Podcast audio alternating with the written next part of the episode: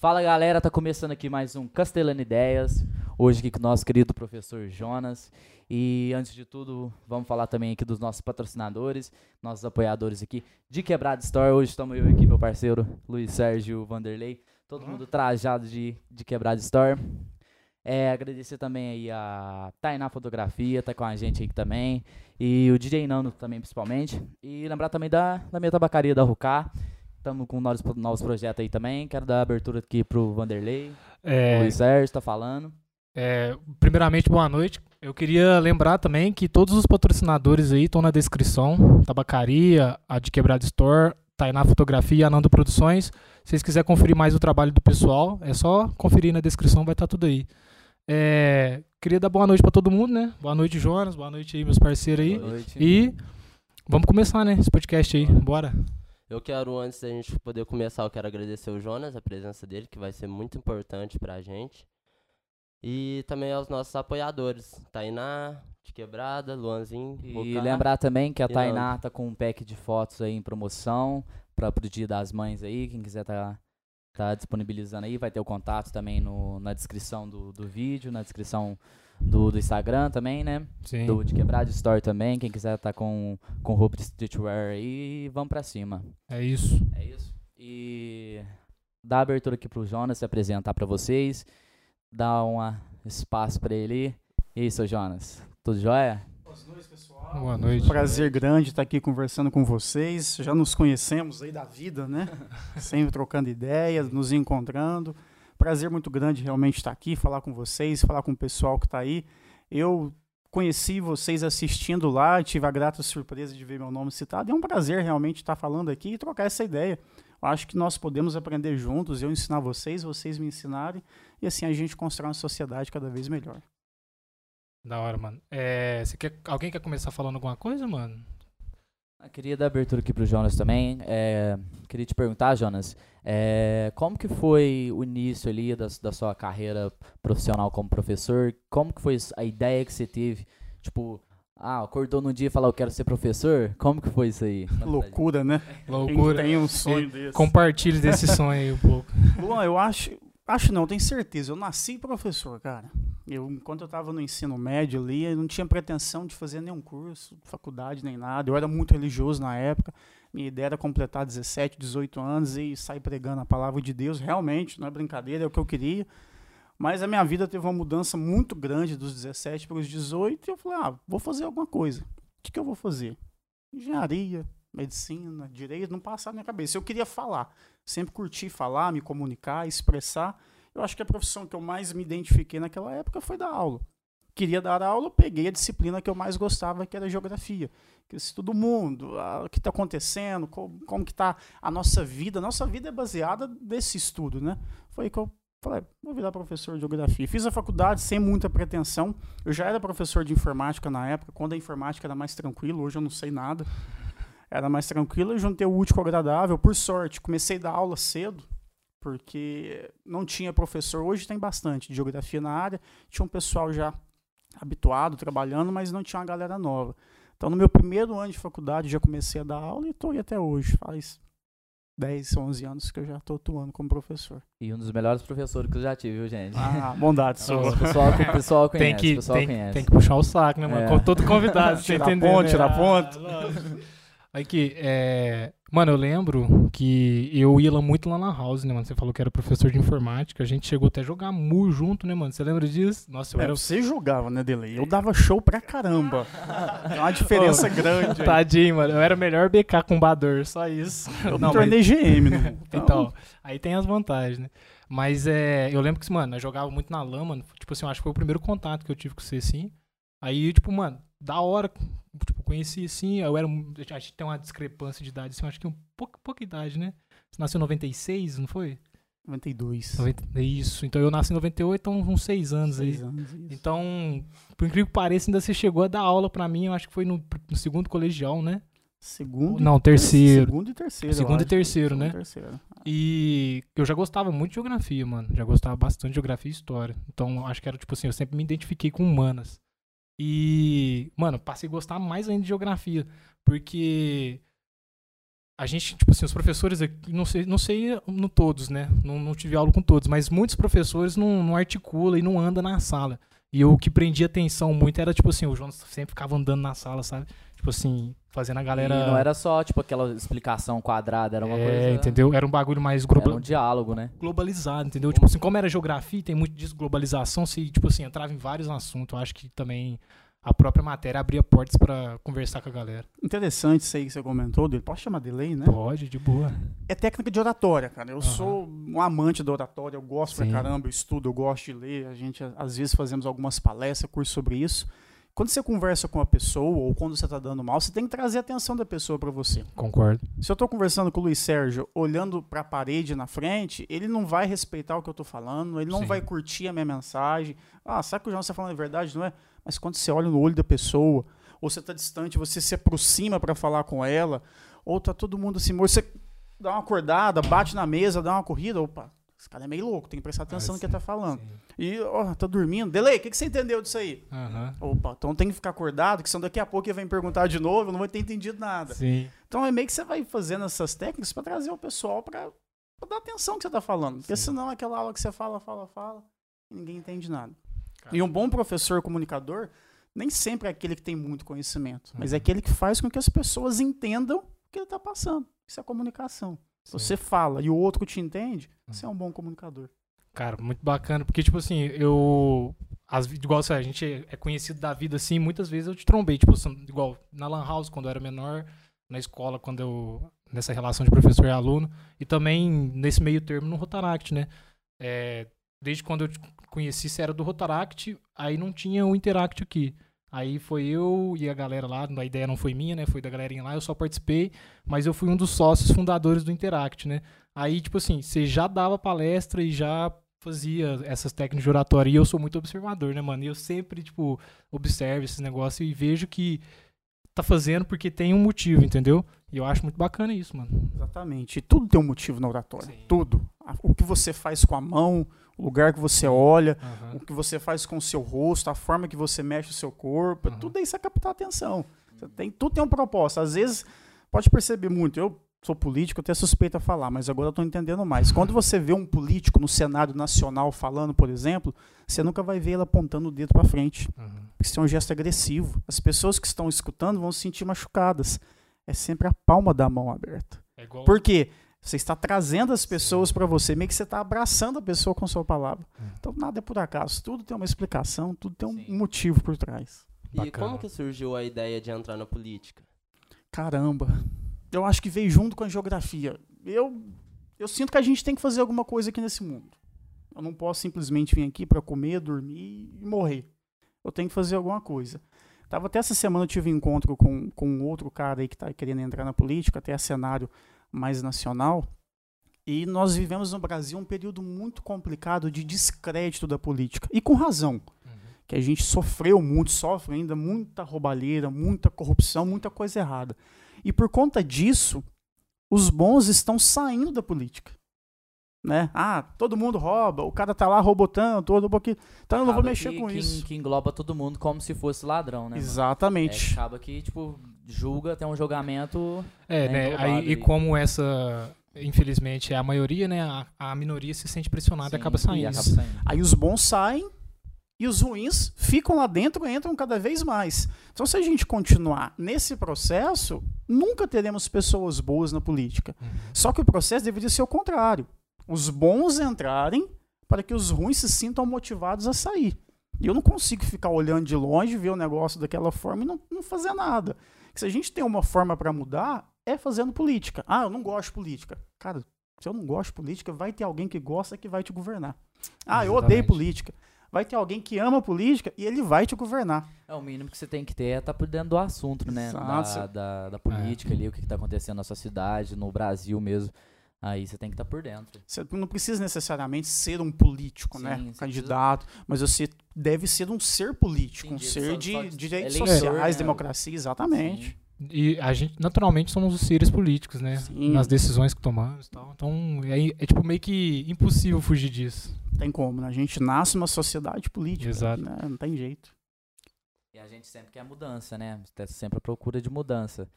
E a- a mudança gira em torno da política, se você for ver. Cara, É. e como que é, tipo, conciliar? Porque, tipo assim, você tá em dois, dois cargos muito importantes, né? Tipo assim, é, tanto na, inserido na política como na educação. E como é que você concilia isso aí? Até, tipo assim, eu queria mandar um salve pro Maicon, o Maicon Paes, que fez essa pergunta no Instagram. Legal. Aí, eu que tô fazendo ela aqui, roubando ele de lá, mas eu falei que eu ia mandar um salve. Interessante a Um pergunta. abraço, E Michael. como que você concilia, tipo, essa, essa- Porque assim, eu vejo que são pilares, tipo, é o alicerce do Brasil hoje em dia, né? Muita gente se pergunta assim, por que, que o Brasil tá ruim. Tipo assim, eu acho que, digamos, 99% vai apontar ou a política ou a educação. Ah, precisa melhorar isso. Como é que é conciliar esses dois? E, e realmente é isso, passa por essas duas bases. Inclusive, um abraço pro Michael também, parceirão, já foi companheiro meu de Rotaract, tenho um grande carinho por ele.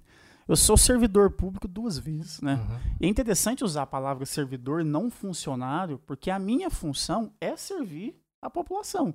Ai, que discurso. Não, não é questão de ser bonito, é de realmente isso. Eu tenho que servir você, tenho que servir você, tenho que ser. Não no quesito errado da política, mas eu tenho que servir. E como professor também, como que eu sirvo as pessoas? Executando meu trabalho. Uma coisa que eu comentava com os meus alunos e comento até hoje, eu sou pago para dar aula. Não consigo chegar lá, sentar, faz o que vocês querem aí, ou toma essa folhinha e copia e responde as perguntas. A gente tocou nesse assunto muitas vezes aqui, né? Uhum. É sobre o professor chegar na aula e, tipo, falar, ah, se vocês não querem ter aula, tipo, Não, eu não eu tô consigo, recebendo meu salário. exatamente. Muitos professores Ou- já falaram isso pra Ou- mim. ou, tipo, além Pra desse, nós, né, né? tipo assim, que só tá pelo salário, tem aqueles também que seguem à risca o livro didático, né? Eu, como, tipo, inseri em história, sei que o material didático é também muito manipulado pelo governo, né? Tem muita questão, né? Tem muita questão coisa dessa, envolvida e o professor também, ele tem que ter liberdade de trabalho. Sim. Lógico que ele tem que seguir o cronograma, ele tem que seguir a Sim. base curricular, tem que seguir que- as bases, o currículo estadual, Ele, digamos, mas ele tem que saber como inserir isso. sim, né? Eu digamos que tem aula que de ser geografia- maleável Isso. fazer, para trabalhar com, os- com as duas coisas. Eu Vou dar aula de geografia, eu não posso ficar só na geografia da Europa. Tem que falar do Brasil, tem que falar de mim, tem que falar de Cássia, pra É. você entender o que Inclusive, né, em história, não sei se você sabe, a gente tem até uma lei pra isso, né, para falar de história de África, que é a 10.639. Então, Ó, ah, que isso. decorado, hein? Será que Puxa aqui, ó. Puxa aqui. Tô estudando atualmente Brasil Gente, Imperial ele, aí. ele anotou na mão, viu? Anotei aqui, tá anotado aqui no pulso. Então, a gente tem uma lei para exercer e gente- você sabe muito bem que a gen- ainda assim é muito, muito falho, porque a gente estuda o descobrimento do Brasil, né? é, pelo, pelo eurocentrismo, né? Então, acaba que o professor tem que ter uma jogada ali para malear, assim, e passar para os alunos que essa também não, não, é, não tem só essa visão, né? Isso. Aí vai de encontro à pergunta que o Michael mandou. Eu tenho que unir e saber separar muito bem as minhas funções. Eu tenho minha visão política, que não é segredo de ninguém, o que eu acredito, o que eu não acredito. Isso não quer dizer que eu sou melhor, que a minha visão está certa. Eu tenho a minha visão. E eu não posso apresentar essa visão na sala de aula. Se eu vou dar aula lá, sei lá, eu gosto de fazer alguns encontros, vamos falar de política hoje, esquerda e direita. Talvez os alunos até saibam a minha visão, mas eu tenho que dar a aula explicando o que é um, explicando o que é o outro, e o aluno vai decidir por si só o que tem a ver com ele. E na maioria das vezes nem é uma decisão, né? A gente já tem uma, com base dos nossos fatores sociais e Sim. culturais, a gente já vai se identificar. Às vezes a pessoa acha que é uma coisa, faz um teste de ideologia e vê que é outra coisa totalmente diferente. Então eu tenho que fazer dessa forma. Professor, sou professor. Hoje eu trabalho de manhã. Meu turno de trabalho no São Gabriel é de manhã. Apesar de estarmos em pandemia, eu dou aula todos os dias via Google Meet. E à tarde é o horário que eu tiro para estar na Câmara, atendendo as É, pessoas. Você dá aula da sua casa ou tem que ir na, Não, na da minha casa. Da A gente- casa, isso, a entendi. gente faz o horário em casa agora. Todo mundo em home office. Abre o isso. aplicativo e vai. Só as reuniões que são Não, as reuniões também online. online. Como Todas foi a, a sua adaptação aí ao, ao EAD aí? Como que você... adaptou? Infernal. É o que todo mundo fala. Infernal. Eu, apesar Concordo. de ser muito complicado, porque, igual você comentou, Luan também, eu gosto de conversar, de dar aula e ouvir a opinião do aluno. O que, que você entendeu, o que, que você acha, qual que é a sua opinião. E virtualmente, eu parece que eu estou falando com a parede a todo momento. Os alunos não se sentem motivados a participar, a abrir a câmera, abrir o microfone. Ninguém quer abrir a câmera. Ninguém quer abrir a câmera, exatamente. Às 7 horas da manhã na segunda-feira, pô, Todo mundo, vai abrir a todo câmera? mundo só entra. O único que abre com a cara inchada sou eu. Tem que abrir. Então é complicado. E além do mais, eu tive que desenvolver algumas técnicas de, na informática que eu já não tinha interesse mais. No passado eu gostava, fazia uns negocinhos, hoje não serve pra nada pra Eu mim. também fui assim, tipo assim, comecei ali dos meus 10 aos meus 15 ali, mexendo muito com informática, com parte de informática, de games, e tudo, e passa, chegou num momento que parece que você Tem o cara que faz por mim. sem... Né? Eu pago 40 Tem. pontos, Perde a- 50 ele vai fazer. Pai, Exato, faz, tem né? ele que faz. É tipo despachante. Eu vi um cara falando uma vez, o que, que é o despachante? Desculpa o despachante aí. Mas é o cara que faz o que todo mundo tem preguiça de fazer. Sim, Pra mim, um cara da informática é a mesma coisa. Eu não quero Cara- saber formatar mais. Eu pago Cara, cara na maioria das vezes, eu vou falar assim que 80% dos casos eu vou lá e reinicio o computador. É sempre aquela pecinha que fica atrás, né? Sempre, A sempre. pecinha que aperta Exato. lá. Igual eu também trabalhei com internet, diretamente a gente ia na casa do cliente, E ligava brigando, internet não tá pegando, não tá pegando, não tá pegando, a gente chegava lá, o que que tinha acontecido? Eles tinham trocado, invertido os cabos da internet, aí não pega nunca. Ou, né, nem reinicia o roteador, Nem mas acontece, o né, roteador. Pô, mas eu tô, eu tô feliz que mesmo com essa dificuldade nessa pandemia, eu aprendi a Hum. usar essas plataformas virtuais. Hoje eu consigo Sim. gravar minha aula, aí eu gravo a tela do computador e o meu rosto explicando.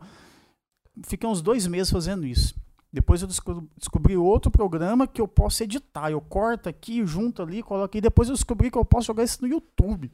Caramba, eu tô me sentindo um puta editor. Bom demais da conta. Eu tenho certeza que é algo que vocês devem fazer no celular rapidão, né? É, sim, Mas sim. Tá indo bem, tá indo bem. Montar Tá slide, que delícia. Nossa.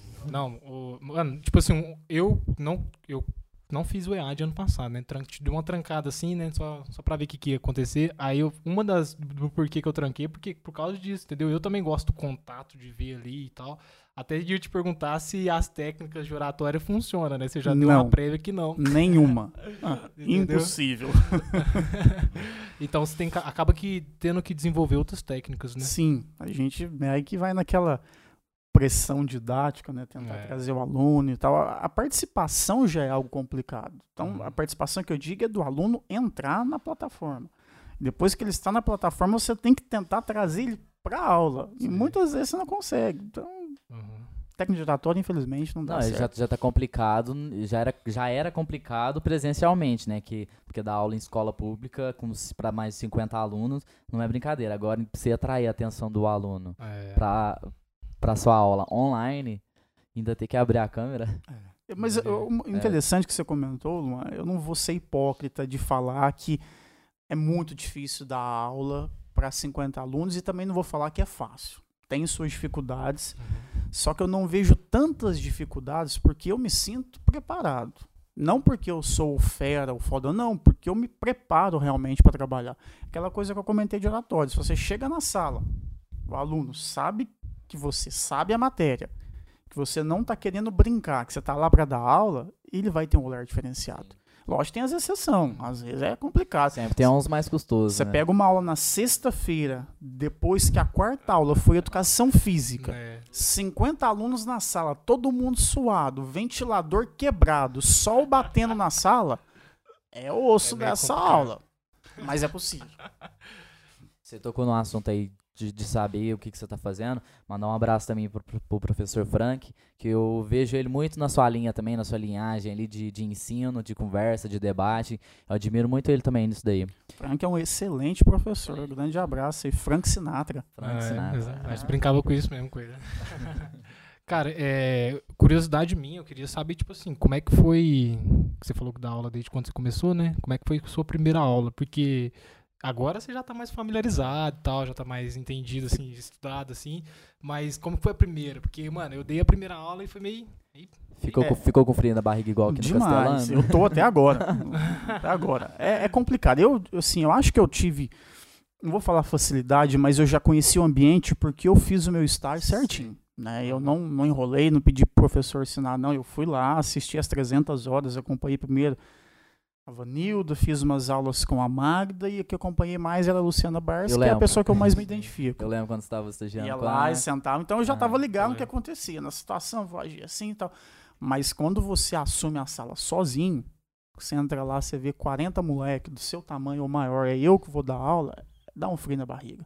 O medo de errar, o medo de ser afrontado, o medo de falar E alguma merda. Tem muito isso quando entra um professor novo no, no ensino público, né? Tem muito isso do tipo assim, daquela pressão dos alunos em cima do professor, por ele ser, até por ele ser mais novo, ser mais ou menos da faixa etária nossa, da, da sua idade, por Sim. exemplo, quando o Delei, com a minha e quando o Luiz Sérgio, às vezes tem aquela pressão, né? Como que é isso daí?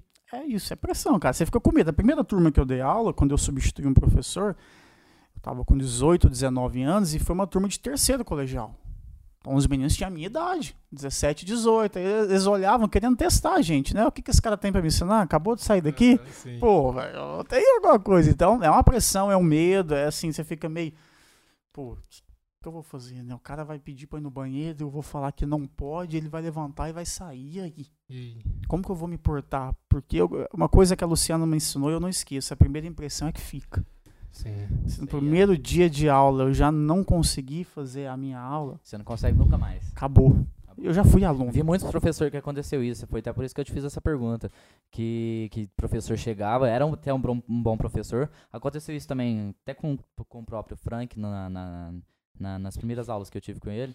Que os, os, os alunos não conheciam ele e teve aquele, aquela pressão em cima do professor. Até que a gente viu que ele, que ele dominava muito o assunto, que era um ótimo professor, a gente conseguiu. Acabou. A gente Acabou. lembra, quando ia Sim. substituto na aula, a Nossa, gente era um gostava de fazer uma piadinha. É. Eu também. Ô, Dana, Era Dana, aquela- é, aquele é. caos, né? A gente gosta, gostava. Então eu, me- como professor, eu falo, pô, será que eu era chato assim? será que eu fazia isso? Sim. E o que, que você espera aí do ensino público aí pro futuro do Brasil, até envolvendo-se na política e como professor? O que, que você quer trazer também aí pra Cássia? Você quer uma resposta sincera ou quer que eu conte Sin- mentira? Sincera. Sincero, pé no chão. ou- que é difícil, né, mano? Não, Sincera, porque o estado do Brasil Porque, não tá fácil. tipo assim, eu, eu, eu, como eu tô lá dentro da faculdade também, cursando licenciatura, é, e vejo na internet também, tipo assim, o ensino, não- o ensino não muda desde, sei lá, 1950, né? Eu assisti uma palestra do Leandro Carnal, acredito que todos conheçam, um grande Sim, historiador do Brasil, grande. doutor, trabalhou na Unicamp muitos anos e tal, aposentou faz uns dois anos. Ele comentou um negócio na palestra que eu não esqueci. Se uma pessoa dormisse em 1200 e acordasse agora, em 2021, ele reconheceria uma sala de aula exatamente como era naquela época. Exatamente. E se ele dormisse no mesmo ano e acordasse hoje, ele não reconheceria uma missa. Com a missa mudou. Não se faz missa em latim mais, o padre não fica de costas para as pessoas, um ritual totalmente diferente. E a sala de aula continua a mesma coisa. Então muita coisa tem que ser mudada. Lógico que a obrigação não é só do O Estado. mundo todo mudou, né? Tipo, tudo mudou, a mais, né? tecnologia avançou drasticamente e, e o ensino ainda continua a mesma coisa. Isso. Aí são três quesitos. Primeiro, o Estado tem que mudar, na minha visão. Tem que mudar, tem que reformar, uma reforma séria, uma reforma que busca uma educação profissional também, principalmente do ensino médio. O aluno tem que querer, não basta o, alu- o professor estar cheio de conteúdo para passar e o aluno não quer. Aí é- a gente entra numa discussão que é a questão da obrigatoriedade do estudo. Uhum. Eu sou obrigado a estudar? Sou. Então eu vou para fazer gracinha. Exatamente isso. né? Então é complicado. E uma terceira via que eu acho muito importante é o apoio da família. Porque o lugar, a escola é lugar de passar conhecimento, não é lugar da educação. Exatamente. O moleque chega lá e não tem educação, e eu como professor, eu vou fazer o quê? Então são muitas questões envolvidas, porém, Delei sabe muito melhor que eu, tá cursando história, historiador, nossa democracia é muito jovem. A gente está aprendendo ainda, nossa democracia é muito jovem. A- a, a democratização da educação brasileira aconteceu faz o quê? 30, 40 anos. Anteriormente só estudava cara de alta classe, com educação muito ilibada, bonitinho, tudo certinho. Quando abriu as portas para receber todo mundo, que foi certo, mas era um pessoal que não, o Estado não estava preparado para receber essa quantidade de pessoas. Aí recebeu, sem estar preparado há 40 anos atrás, continua não estando preparado hoje. A gente está falando de tecnologia, né? Qual escola pública está preparado para ter projetor nas salas? Nenhuma. Aí se tiver o projetor, o computador para usar, tem internet? É. Será que consegue acessar todas as salas?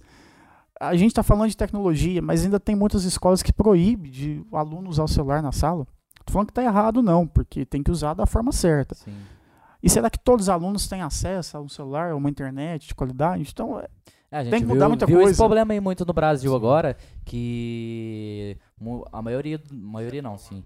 É, muita grande parte do- dos alunos brasileiros não tinha acesso à internet, que perderam anos, ah, já, já tá, tá entrando no segundo ano agora já da, da pandemia, perderam praticamente um ano já, né, de, de, de ensino, porque não tem, não chega tecnologia, não chega informação, não tem, não tem um, um celular, uma internet em casa, e acaba ficando sem um estudo, né? Isso, e isso não é coisa só de cidade grande, não. Nós Até- temos aqui em sim, Cássia. até aqui mesmo. Aqui em casa tem aluno que Sim. não tem internet, que não tem celular, ou que às vezes tem um celular que tem que dividir com dois irmãos, ou é o celular da mãe que sai pra trabalhar e o menino só É, pode e usar pesa, e tarde. pesa até na- na- nas próprias mães, né? Tipo, ter que ensinar ali, eu vi isso muito com a, com a- com a minha irmã, que, tipo assim, as professoras mandavam a matéria, como que era, e a minha mãe ensinava. Tem até essa parte de dificuldade da- mãe ensinar a criança também, né? Exato, mãe não- nem todas as mães são professoras, né? Exatamente. Então não tem a preparação pra ensinar. É. Eu sinto, eu falando nesse assunto ainda, eu tipo assim, ó, é, a escola, a, a gente tá falando que se uma pessoa dormisse 1.200 e acordasse hoje, ela reconheceria uma sala de aula, mas não reconheceria uma missa, né? Muito, tipo assim, eu vejo esse, esse, vou usar essa palavra, mas assim, esse descrédito com a escola, porque hoje em dia eu sinto que uma pessoa ela pode aprender muito mais sozinha, né?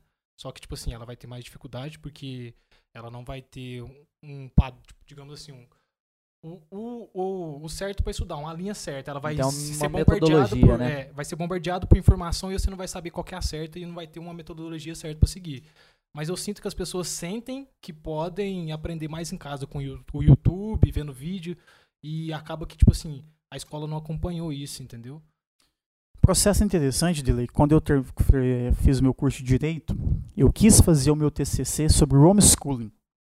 Deu falar isso sobre isso agora. E o meu coordenador, meu orientador, na verdade, não deixou ele fazer. Aham. Por quê? O homeschooling no Brasil ele não é permitido. Então, até te- eu li uma notícia essa semana Hoje eu li da menina da Politécnica lá. Isso, que ela passou.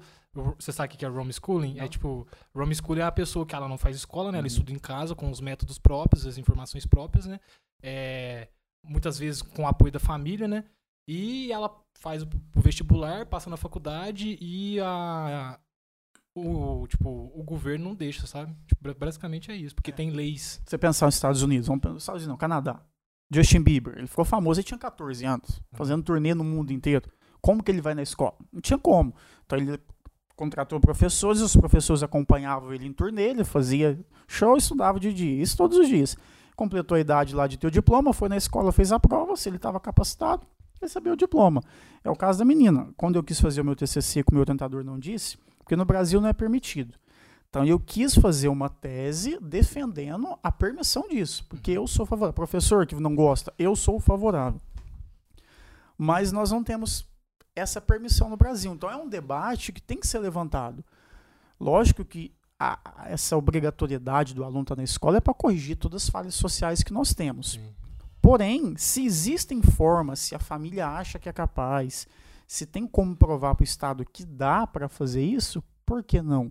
E as liberdades individuais? Onde a gente vai encaixar? É um tema muito complexo, tem muito, Muito complexo. muita base para trabalhar, mas pelo menos o debate tem que existir. Você acha que, que isso e, a- e a- e tirar a obrigatoriedade de, de ir na escola mudaria? Não sei se mudaria, mas contribuiria para alguma coisa. Você perguntar, João, se você tivesse um filho, se fosse permitido isso, você fala, não, eu quero que meu filho continue na escola. Porque a escola não é só conhecimento, ela também é socialização. Continuaria. Porém, se você tem filho você quer, por que não? Se você consegue provar que vai ser bom para o seu filho, por que não fazer isso? Mas no, no EAD, dá pra ver que tem muita gente que tenta burlar, né? Tipo assim, pega as apostilas, é, dá pra outra pessoa, paga pra pessoa fazer, vai lá na escola, entrega e passa de, de série. E aí, como que a escola tá fazendo pra fiscalizar isso? Se tá fiscalizando, se não tá? Será que é tá? possível fiscalizar isso? Então, será que é possível? Impossível. Acredito que E aí, não. como que Esse ano, o Luiz Sérgio, é bom a gente comentar sobre isso, que teve uma diferença boa do ano passado para cá, até porque foi o primeiro ano de pandemia, todo mundo Adaptação, né? aprendendo, adaptando, patinando, na verdade. Né? Eu passei um ano sem saber o que estava acontecendo e foi. Esse ano não, esse ano a responsabilidade está toda em cima do professor. Ano passado era só esse material que já vinha pronto do Estado. Esse ano tenho que dar aula, eu tenho que dar as 16 aulas do meu cargo, e eu, além daquela atividade que o Estado manda, eu também tenho que elaborar outras atividades e, inclusive, avaliação. Já estão prontas, eles farão semana que vem e tal. Mas é aquela questão. Na sala de aula, o aluno copia um do outro? Da mesma Sim, forma, né? Da mesma forma. Então o que era feito lá, Quem quer consegue. Exatamente. Do lugar. ou é chegando mais cedo na escola, Sim. ou ficando no recreio, ou colando a prova. Mas você acha que, que, que o EAD vai continuar? Espero que não, né? pós-pandemia? Não, Você acha que acredito que não. Pelo menos na educação básica, que é a educação infantil até o terceiro ano do ensino médio, não. Nós não temos previsão legal para isso. Então tem que voltar à aula presencial. Agora as universidades aí é cada uma por si, né? Desde que o MEC tenha liberação, aí eles ficam tranquilos para trabalhar. Bacana, velho. Bacana. Eu quero te perguntar um negócio, né? Que eu tava vendo a sua página no Facebook. Aí eu vi que você postou sobre. É, você postou sobre Cássia não poder ter mais de quatro pavimentos. E aí eu queria é, que você falasse um pouquinho mais sobre, sobre a sua ideia. Sim. É, as cidades, normalmente, existe uma obriga- obrigatoriedade na lei que, se eu não me engano, são cidades com mais de 25 mil habitantes. Não vou afirmar. É obrigatório ter uma lei que se chama plano diretor. Porém, as cidades que têm menos também podem ter o plano diretor, só não é obrigado, que é o caso de Cássia. Cássia não tem esse, esse número de habitantes, mas tem um plano diretor que eu acho muito justo, válido. Por quê? O plano diretor é o que delimita como vai ser a urbanização e o crescimento da cidade. Ó, aqui pode construir isso, aqui é aquilo, aqui pode passar uma rua, aqui pode passar uma avenida. E no plano diretor nosso, em um artigo tem essa, essa previsão, que só pode ser construído até quatro pavimentos. Isso foi feito no passado, algumas pessoas até tentaram mudar, mas teve uma corrente muito grande de não permitir com que isso aconteça, com alguns, algumas justificativas até justa. Questão de esgoto, questão de descaracterizar a cidade, porém a minha visão é diferente. Eu acho que nós só não podemos, como devemos, mudar isso. Como que uma cidade vai desenvolver o turismo religioso com a possibilidade de vir empresas, de vir hotéis, de vir outras coisas, se um cara quer construir um hotel, chega aqui, ele só pode construir quatro andar. A cidade fica atrasada, né? Não, Exatamente. sem contar que na França também tem uma lei parecida com essa. Eu não sei quantos pavimentos, mas na França é o metro quadrado mais caro de aluguel que tem, entendeu? Eu, é o que eu acho que, que, que iria acontecer aqui, ainda mais com a inserção do turismo religioso. Porque Cássio, tipo assim, na minha opinião, não- ainda não tá. A gente tá caminhando, mas ainda não tá preparado para receber a quantidade de pessoas. E a inauguração tá prevista para ano que vem, né? Se você Entendeu? for ver de um ano para cá, põe, se você for pôr na conta de quando começou a pandemia até agora, foi muito rápido. É praticamente o mesmo tempo de agora pro início. Você acha que a cidade não vai estar preparada? Nós estamos atrasados, inclusive, né? Aí se perguntar, Jonas, como que você faria essa legislação hoje se o poder fosse totalmente seu? Nós temos que ouvir as pessoas. Eu não posso simplesmente delimitar uma lei, os meus colegas vereadores aprovar e o prefeito aprovar, não. Por isso que eu tenho usado muitas redes sociais para trazer as pessoas junto comigo. Quero até parabenizar, porque eu Oh. acompanho caralho Oh, valeu, a valeu. rede social. E eu acho que, acho que a galera da nossa idade assim, acompanha mais Sim. e eu acho que você atinge mais esse público, entendeu? A, a gente, tipo, eu, eu e os moleques fez o podcast pensando nisso, pra impactar tanto esse público quanto mais Sim. gente. É, Mas foi- a gente precisa pensar também numa maneira de impactar os mais velhos. Na, como eu observo muito, eu acho que Cássia, tipo assim, digamos assim, numa porcentagem, tem um- uns 60% numa, numa popula- população que já é mais velha, que não acompanha tanto rede social igual a população mais jovem. Es- Sim. Essa era a intenção nossa também de, de trazer você aqui, pra trazer um pouco dessa proximidade, não só, tipo, às vezes eu comentei isso em outros podcasts, que às vezes você tá lá na câmara falando e às vezes você sente mais pressão do que você tá falando aqui com a gente, trocando uma ideia. Às vezes aqui você consegue passar mais as suas expressões, o que, que você quer mesmo pra população, do que lá próprio na câmara, né? Sim, com certeza. É um ambiente pesado, né, no geral. Não posso falar para você Tem uma pressão, né? que eu, por mais Formal, que né? eu goste, Digamos que, que formal. isso, que eu Isso. Gosto. que você fala, eles já. Isso, o negócio lá é como a gente brincou aqui antes. É cidade pequena, mas tem o cancelamento. Os Sim. caras podem cancelar Cancela, e acabou. sim, o Teve, cancelamento. teve um BO faz uns 15 dias em Itaú, não sei se vocês acompanharam, que teve um cara que foi massacrado lá por Não. conta de algumas atitudes É? e tal. Depois a gente conversa, eu mostro pra vocês. Uhum. Então, é, é algo que pode ficar pesado, né? Então você tem que tomar muito cuidado com o que você fala, porque querendo ou não, é uma representação. Eu estou representando não só os que votaram em mim, mas toda a população. Eu tenho minhas opiniões, eu tenho que expor, expô-las, mas também eu tenho que ser muito cauteloso para não descumprir a lei, não de- desrespeitar os meus colegas, não desrespeitar os servidores da prefeitura, não desrespeitar os meus eleitores, né? A gente Até tem que porque tem a cultura do cancelamento, né, agora. E isso você deve estar sentindo mais ainda sobre a política, né? Ah, eu fui cancelado a vida inteira, né, Luan? Vamos pensar. o cara Você que era religioso. no- mas agora, em 2021, a gente inverteu isso, né? Eu não acompanho BBB, mas acompanho, eu acesso o Twitter, que é quase a mesma coisa. Então, tipo assim, eles cancelaram a cultura do cancelamento. Oh, que- que legal. Sim, o Twitter, o, Twitter, o BBB esse ano foi sobre isso, né? Foi sobre isso. Já no início, assim, já teve aquela cultura do cancelamento muito pesada e reverteu. Foi o É, inverso. aí eles começaram a falar como que isso faz mal pras pessoas, que tipo assim, tem que ter outras visões. Começaram a debater sobre o tema. Aí cancelaram o cancelamento. E os próprios, é, os próprios canceladores foram cancelados. É, É, eu não acompanho nem BBB e Então. nem, e nem tenho Twitter. Uhum. Eu uso Facebook, Instagram e WhatsApp. Mas eu acho que eu conheci quase todas as pessoas que estavam no BBB desse ano Sim. Por conta Incrível, de né? tanta coisa que falou. Carol Conká, Nego Di, o comediante lá, eu até vi alguma coisa dele. Sim. É um comediante A, a legal. Carol Conká até lançou outros. agora um vídeo, um, uma minissérie, não sei se é uma Documentário, minissérie, eu documentário, vi. né? Depois sobre- do tombo. É, Eu vi hoje no pós-cancelamento. Tá vendo? Não.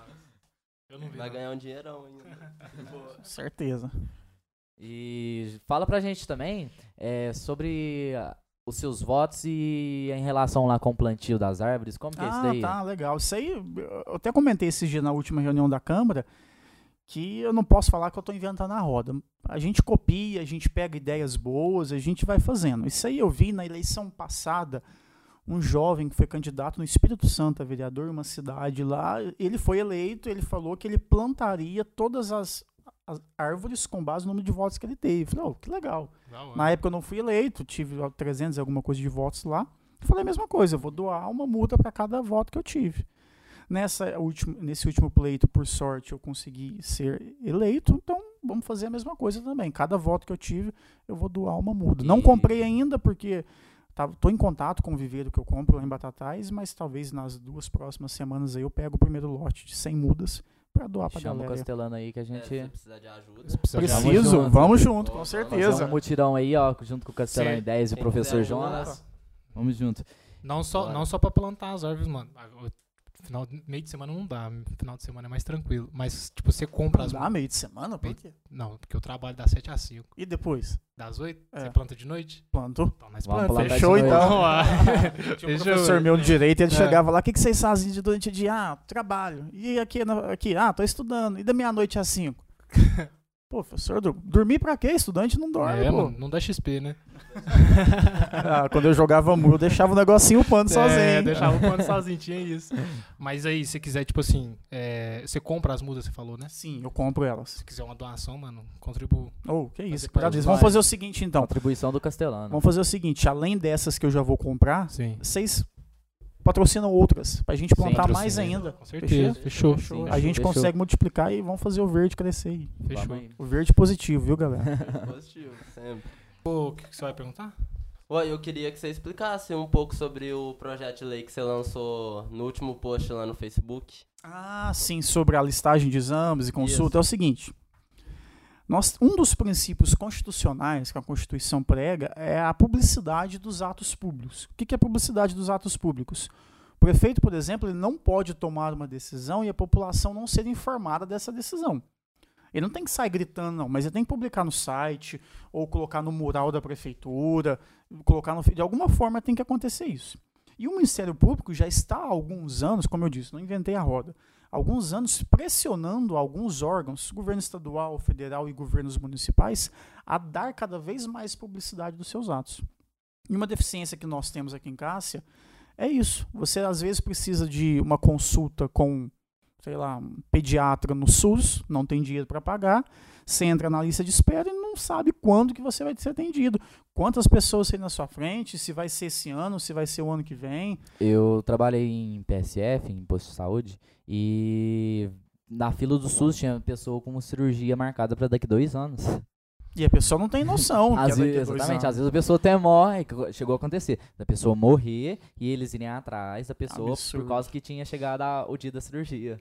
É. É isso. Então, São duas coisas. Primeiro, dá publicidade. E você dando publicidade, você já corta qualquer tipo de corrupção ligada a isso. Como assim corrupção? Eu sou vereador hoje. O Delay está na fila para fazer o exame de vista.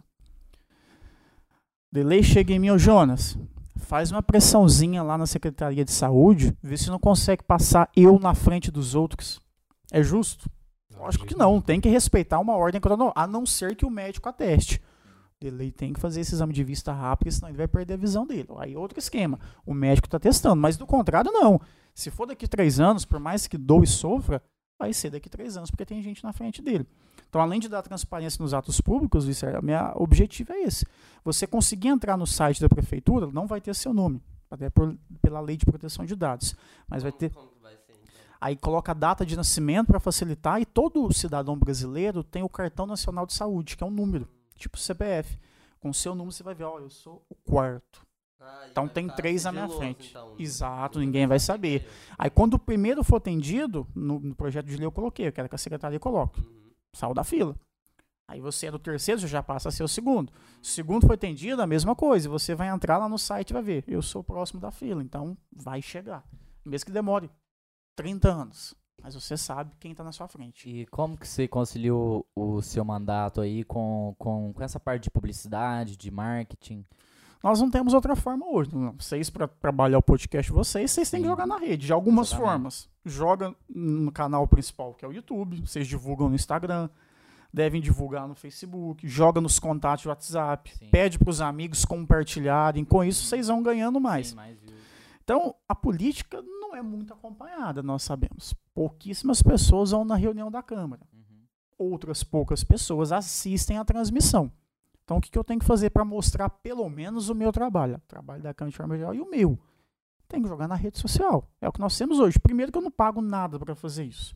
Mas o que eu faço é fazer o corte lá da reunião, que eu faço pelo aplicativo do celular, que é tranquilo, já vem nele, iMove, de boa. Corta. Tranquilo. Corte de boa, no começo e no fim, às vezes dá umas. Eu uso também. É de boa. E- E jogo, não pago nada e consigo atingir mais pessoas. Atinge os tiozão do WhatsApp. Sim. né? Isso aí acaba atingindo, né? Tipo assim, o Atinge. vídeo do WhatsApp roda bem mais do que o próprio, próprio Facebook ali em si. Virou uma corrente, né? Sim, Fácil pra, eu digo na, na parte da sociedade mais velha. É, roda mais ele no WhatsApp a informação do que no próprio Facebook, né? A única rede que atinge o tiozão é o WhatsApp. Sim, o Se você WhatsApp. colocar um vídeo e Não, marcar é. o meu pai no, no Facebook, ele não vai, vai ver. ver. Eu mando um Isso- vídeo no YouTube, ele não assiste. Mas se você mandar no No WhatsApp, ele na hora. Mas é até, isso é um E se fenômeno. gostar, encaminha em 30 grupos. Isso é um fenômeno incomum, né? É, Tipo assim, comum, mas o, só o Brasil que usa o WhatsApp como maior meio de comunicação, né? Isso. Então, Inclusive, eu estava lendo esses dias, os Estados Unidos ainda tá no SMS. Ainda tá. É o mais usado. O mais Eles não usado- gostam do WhatsApp. O mais usado é aquele SMS do iPhone, aquele iMessage, se eu não me engano. Isso. É o mais usado e não usa o WhatsApp. Por incrível que pareça, o, o WhatsApp viralizou e atinge 99% do território brasileiro. Todo mundo usa o WhatsApp, o que é bem mais fácil de ter informação incorreta e proferir fake news, etc. E como que foi, eh, você participou da outra política, né, em 2016, né? 2016, eleição. 2016. É, naquela época tinha comício presencial, né? Não tinha coronavírus. E como que foi agora essa troca aí do, do comício presencial pro, pro, pro digital aí? Vamos ser bem sincero, eu lives. achei massa pra caramba. Você achou Eu melhor? acho que eu, eu tinha, eu sempre tive a visão que comício, principalmente em cidade pequena, não pega mais. Você investe lá, um comício, sim, bem basicão, fica uma média de 5 a 7 mil reais para aquela campanha. Então, Uhum. teve candidato em 2016 que fez 10 comícios. Então, você já faz a conta e vê o quanto que faz gasto. Que é som, é locutor, é decoração, é o palco, é o cara da mesa. Então, é uma grana alta. Eu não, não gastei, obviamente, né? Mas é um dinheiro Eu vi, desnecessário. eu vi no site, eu sou muito informado, né, mano? eu pesquisei todos os candidatos, velho. Tem um site que mostrava todos os Sim, candidatos. eu também faço isso. declarações, Pesquisei tudo, mano. Dos, dos pré-candidatos, do seu, do, do Fernandinho. Vi o patrimônio declarado, alguns não declararam. Mandar um abraço aí também pro Fernandinho, É, né? Um próximo, um próximo convidado uma ótima nosso pessoa aí. vocês trazerem. Então, Sim, fica aí o convite vai- aí, ó. Fica o convite aí pro Fernandinho. E quiser tá vindo aí com a gente aí trocar uma ideia. E queria te perguntar também sobre a legenda. Ô, Como na legenda. primeira vez, lá na primeira vez, você não foi eleito pela legenda, né? Eu vou te falar uma coisa que talvez muitas pessoas, quando eu falo, assustam. aham. Eu não fui eleito pela legenda, mas isso não me entristece. Porque eu não vou falar que eu concordo. Nosso sistema eleitoral tem que ser modificado. Mas já que esse é o jogo, eu tenho que jogar esse jogo. Eu não posso querer jogar um jogo paralelo. É o que o jogo que É tem. isso que eu penso. Mas você acha justo a legenda? ela não é justa, porém, ela enquadra bem. Deixa eu te explicar por que, que existe a legenda. Não sei se o pessoal conhece. Nós vivemos num sistema partidário. No Brasil, principalmente multipartidário. Existem países com menos partidos. Aqui a gente já passou dos 30. E a legenda ela vem para não deixar que elejam-se pessoas de um mesmo partido. Vamos pensar aqui em casa. Tem um candidato A a prefeito do partido A. Mas ele sabe, que a gente sabe quem são as pessoas mais carismáticas, quem vão ter mais votos. Às vezes outro tem uma surpresa, mas no geral a gente É, sabe. a gente vai observando e vê um conjunto, né? Quem comunica mais, usa mais Isso, as redes exatamente. sociais. Aí esse prefeito, ele monta um partido para candidatos a vereadores com só essa galera. Legal. Que vai trazer muito voto. Nós temos nove vereadores aqui. Se nós não tivéssemos a legenda, talvez seriam eleitos nove vereadores do mesmo partido. Até, até eles iam Tá. ser do mesmo partido, né? Iam ser, exatamente. Então o que acontece? Além de não ter oposição, e quando eu falo oposição não é briga, oposição sadia de Câmara com o prefeito, Democracia. da- exatamente, democracia. Todos os vereadores com a mesma linha de pensamento. Isso é bom para o Brasil. Vamos pensar a nível nacional. Vou falar dos dois casos para não falar que eu sou ou mito ou, ou Lula livre. Imagina se todos os deputados federais e senadores fossem do Bolsonaro. Ou se o presidente nosso hoje fosse o Lula e todos os deputados e senadores fossem do lado do Lula. Será que o Brasil ia caminhar bem? Sem oposição, sem debate, sem troca de ideia? Então é por isso que talvez não seja justa a legenda, mas ainda no momento é um mal necessário. Para você ter essa divisão, esse pluralismo, ideias diferentes. Então, quando o pessoal chega lá, ai, João, que pena, não foi eleito por causa da porcaria da legenda. É, que pena não foi eleito, mas assim, assim, assim, porque é bom por isso, é ruim por aquilo. Aí vai da pessoa. Tem os lados positivos e os lados Com negativos. certeza. né? Tudo tem, né? Ninguém é de todo ruim, ninguém é de todo bom. Exatamente. Cara, eu, eu vou mudar, sair um pouquinho da política, mano. Quero saber como que é, tipo assim, você falou que se prepara pra dar aula, pra entrar numa palestra e tal. Quero saber como é que é a preparação, como que se você estuda alguma coisa, se você tem algum ritual, tanto de manhã quanto antes de apresentar uma aula ou palestra. A aula de manhã é mais complicada, porque eu tenho muita dificuldade para acordar. Vamos pegar essa na palestra, mas tem sim. Primeira coisa que você tem que fazer, você tem que estar preparado e preparado na questão de estudar. Sim. Se você for dar uma palestra, você tem que saber o que você vai falar, a hora que você vai falar, de que jeito, a entonação. Como que você faz isso? Treinando. Uma palestra ou um discurso, tem que escrever, não decorar, mas saber, ó, nesse momento é isso, é aquilo. E antes da apresentação, existem algumas coisas que vão facilitando. Por exemplo, a água, tira seu nervosismo. Às vezes deu um branco, esqueceu alguma coisa, bebe água rapidinho ali. Exercícios vocais, aquecer a sua voz para não chegar com a voz fria. É, conhecer o ambiente. Sempre que eu vou no lugar, eu gosto de conhecer qual é o ambiente, saber o tipo de plateia que você vai falar. Ah, vou falar com jovens, com idosos, com pessoal com grau de instrução maior, que aí você pode usar do seu vocabulário, ou um grau de instrução menor, você tem que falar de uma forma mais simples. Ou se é uma conversa particular, você vai na casa de alguém nova, dá uma observada no varal, se tem roupa de criança, qual é um assunto que interessa, entendeu? Então você tem que observar o que está acontecendo, o local, o lugar e preparar a sua voz e seu ser. Eu sou muito ansioso. Quando eu fico nervoso, acontece coisas desagradáveis no meu corpo. Eu também sou ansioso. Né? Começa E- a transpirar demais. Demais. Quando eu participei do concurso de oratória, que eu fui nacional lá em Praia Grande, eu passei umas, umas duas horas antes, eu passei muito mal. Sim. De não conseguir sair do quarto. Mas aí depois você vai acalmando, tranquilizando. É como você fosse um show, os primeiros shows, né? Mas você pode falar muito melhor que eu, né, mano? O Não, negócio é bad. Eu acho que, tipo assim, eu não Tem tenho. aquela pressão. É, eu não tenho praticidade nenhuma, mas eu, a galera fala que eu sempre falo bem, mas eu não acho. Então, mas, tipo assim, eu- agora assistindo os vídeos até parece, entendeu? Você fala muito É, bem. até Fala parece, bem. até ele, parece. Ele, ele é Olha o moderno. sorrisinho, olha o é sorrisinho. moderno. Não, aí, aí eu, mas eu nunca, eu nunca, eu, tipo assim, Tá até com jogando vocês- charme. Com, com vocês é mais suave, tá ligado? Igual a gente tá aqui gravando, foda-se. É, Tá tranquilo. solteiro, Delay? Tô solteiro, mano. Solteiríssimo. Solteiro. Façam tá suas apostas, garotas. Faz o que? Uns três anos aí. Aí, não, enfim. Mas eu não falei pra público, sabe? Tipo assim, eu acho que o público, o máximo que eu falei foi o quê? Eu apresentei o meu, o meu plano de aula, dei uma palestra lá no cursinho da Fernanda, assim, palestra entre aspas, falei alguma coisa na minha faculdade, pra duas turmas que dá o que? Umas 80 pessoas. Nunca passei disso. Agora o Luan já cantou pra umas 5 mil, 2 mil, você já falou, deu um congresso do Rotaract e tal. Mas eu quero, tipo, exercitar mais isso. Até, tipo assim, um podcast é uma ideia, mas também é um desafio, entendeu? Acho bacana isso. É um crescimento. Ah, O pessoal comenta, ah, Jonas, você gosta do trabalho voluntário? Sim, eu gosto. Inclusive, eu sou rotaractiano e rotariano. Eu gosto de fazer o trabalho voluntário, servir a comunidade. Mas o objetivo principal de eu ter entrado lá é crescimento pessoal. Quero aprender como lidar com as pessoas, como falar em público, como atingir as pessoas.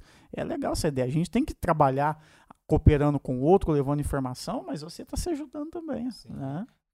falar mais sim pras coisas, né? Fala Com muito não. Tipo, por, certeza. igual, por que, que eu não entro num fazer um serviço social, é, prestar um, algum serviço social, etc.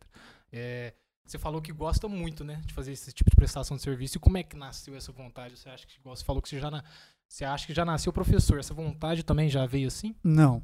Isso aí aconteceu quando eu saí da igreja, quando eu saí da religião.